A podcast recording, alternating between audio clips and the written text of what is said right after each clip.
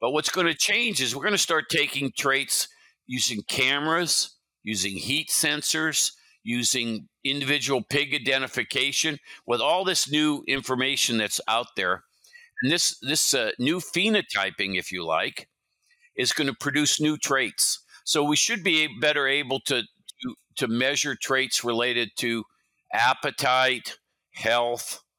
Uh, we should be do a better job of heat detection. And these traits will eventually percolate their way through and be used as traits that we can select for breeding stock.